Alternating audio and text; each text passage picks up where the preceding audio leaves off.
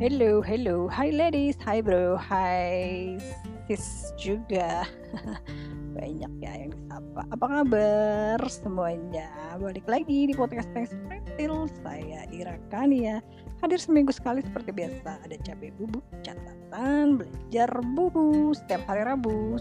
Sekilas info tentang ini dan itu dan uh, sedikit sharing-sharing tentang edukasi dan entertainment ya ngomongin musik lagu film kadang-kadang juga apa aja deh diomongin ya. Yang penting yang lagi happening aja gitu kira-kira ya. Anyway anyway minggu lalu saya cerita sedikit tentang WhatsApp ya.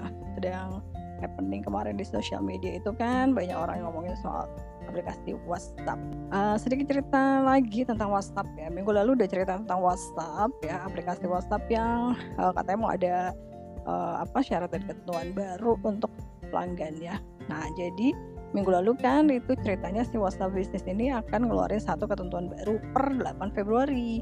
Nah, update terkininya nih ternyata saya sempat baca di beberapa media ya setelah ada gonjang-ganjing rame banget di mana-mana itu malahan sampai ada juga ajakan-ajakan untuk rame-rame meninggalkan WhatsApp untuk beralih ke aplikasi lain. Nah itu jadi akhirnya uh, dari blognya WhatsApp itu keluarlah update terbaru dari WhatsApp yaitu bahwa akan ada penundaan uh, untuk masalah ini sampai dengan tanggal 15 Mei. Dan Kemudian mereka juga menginformasikan bahwa pelanggannya itu jangan ragu, jangan bimbang ya. Jadi sampai tanggal 8 Februari itu WhatsApp tidak akan menghapus akun dan juga uh, mereka sudah apa ya kayak ngumumin gitu. Uh, mereka tuh nggak bisa baca data-data kita lah dan sebagainya, sebagainya gitulah sampai kalau di beberapa negara juga oh, dia pasang iklan koran segala macam lah pokoknya gitu jadi penundaan ini dilakukan karena banyaknya miskom alias salah pengertian. Gitu cenah ibu-ibu ya. Jadi untuk sampai saat ini sekarang uh, masih bisa dipakai tuh WhatsApp bisnisnya ya. WhatsApp yang personal juga sama sih masih juga bisa dipakai biasa aja gitu. Terus uh, tapi ya ini ya. Jadi gara-gara isu ini masalah isu data-data pribadi dan masalah privacy itulah makanya minggu lalu itu aplikasi-aplikasi uh, pengiriman pesan atau chat lain seperti Sinyal dan Telegram itu kebanjiran pelanggan baru ya. Jadi mereka si aplikasi Sinyal dan Telegram ini mengalami lonjakan unduhan kompas.com ya. Itu unduhan Sinyal mencapai hingga tujuh setengah juta unduhan dan pada hari Rabu itu tanggal 13 Januari 2021 itu sinyal berada di puncak store aplikasi di Google dan Apple. Selain sinyal itu juga banyak yang melirik lagi Telegram. Telegram sih sebenarnya udah banyak dipakai ya beberapa tahun ke belakang ini. Uh, tapi ternyata sejak adanya isu si WhatsApp ini ada ketentuan baru, nah minggu lalu itu Telegram juga mendapatkan 9 juta pengguna baru ya saudara-saudara. Nah ini membuat aplikasi ini juga berada, berada di puncak store aplikasi Google dan Apple gitu ya. Dan saya perhatiin juga emang di Telegram saya itu juga banyak ya yang dilihat account itu di list kontak saya tiba-tiba muncul lagi di Telegram gitu ya. Jadi pada uh, apa namanya pasang lagi aplikasi ini gitu ya. Ih pokoknya mah nih happening aja deh. Kemarin tuh banyak kali beredar berita-berita di grup WhatsApp itu ya soal mau pindah uh, apa namanya aplikasi lah. Terus uh, macam-macam deh beredar info-info baru tentang aplikasi aplikasi baru gitu ya. Ya sebenarnya sih terserah kita aja sih ya maksudnya mau pakai yang mana merasa lebih aman pakai yang mana ya itu kan. Tergantung pelanggannya juga ya. Jadi dicek and cek aja gitu cari infonya mana yang dirasa paling aman untuk kita gitu ya. Kira-kira.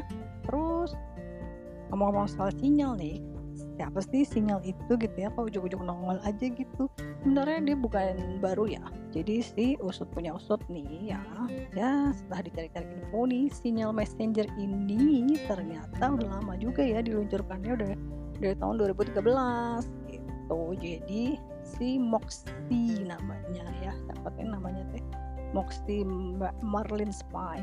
Nah, dia meluncurkan uh, sinyal Messenger tahun 2013 gitu. Terus tahun 2018 mantan pendiri WhatsApp namanya Brian Acton itu bergabung sebagai chairman-nya gitu. Karena Signal Foundation itu menyuntikkan dana sebesar uh, berapa tuh ya 50 juta US dollar gitu untuk mendanai aplikasi ini.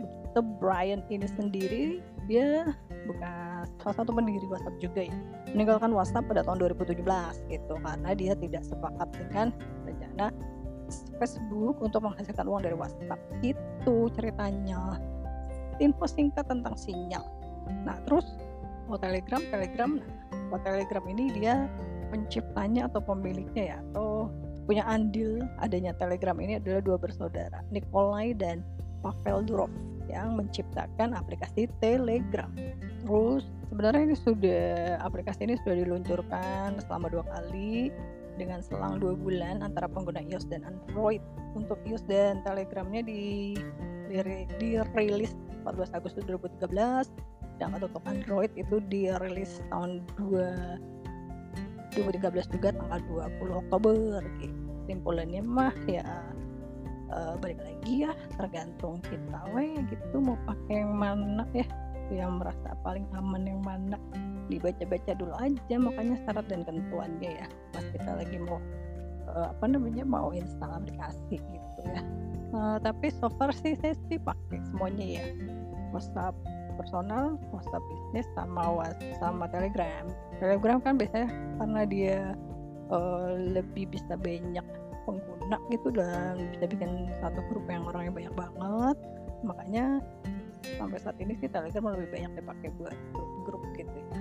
Tapi ada satu yang saya senang sih kalau Telegram itu dia ada secret chatnya ya. Itu sih yang saya suka dari Telegram. Terus kalau WhatsApp ya biasa ya. Nah, tapi kalau dibilang seneng-seneng yang mana sih seneng sih sebenarnya sih enakan BBM ya zaman dulu ya.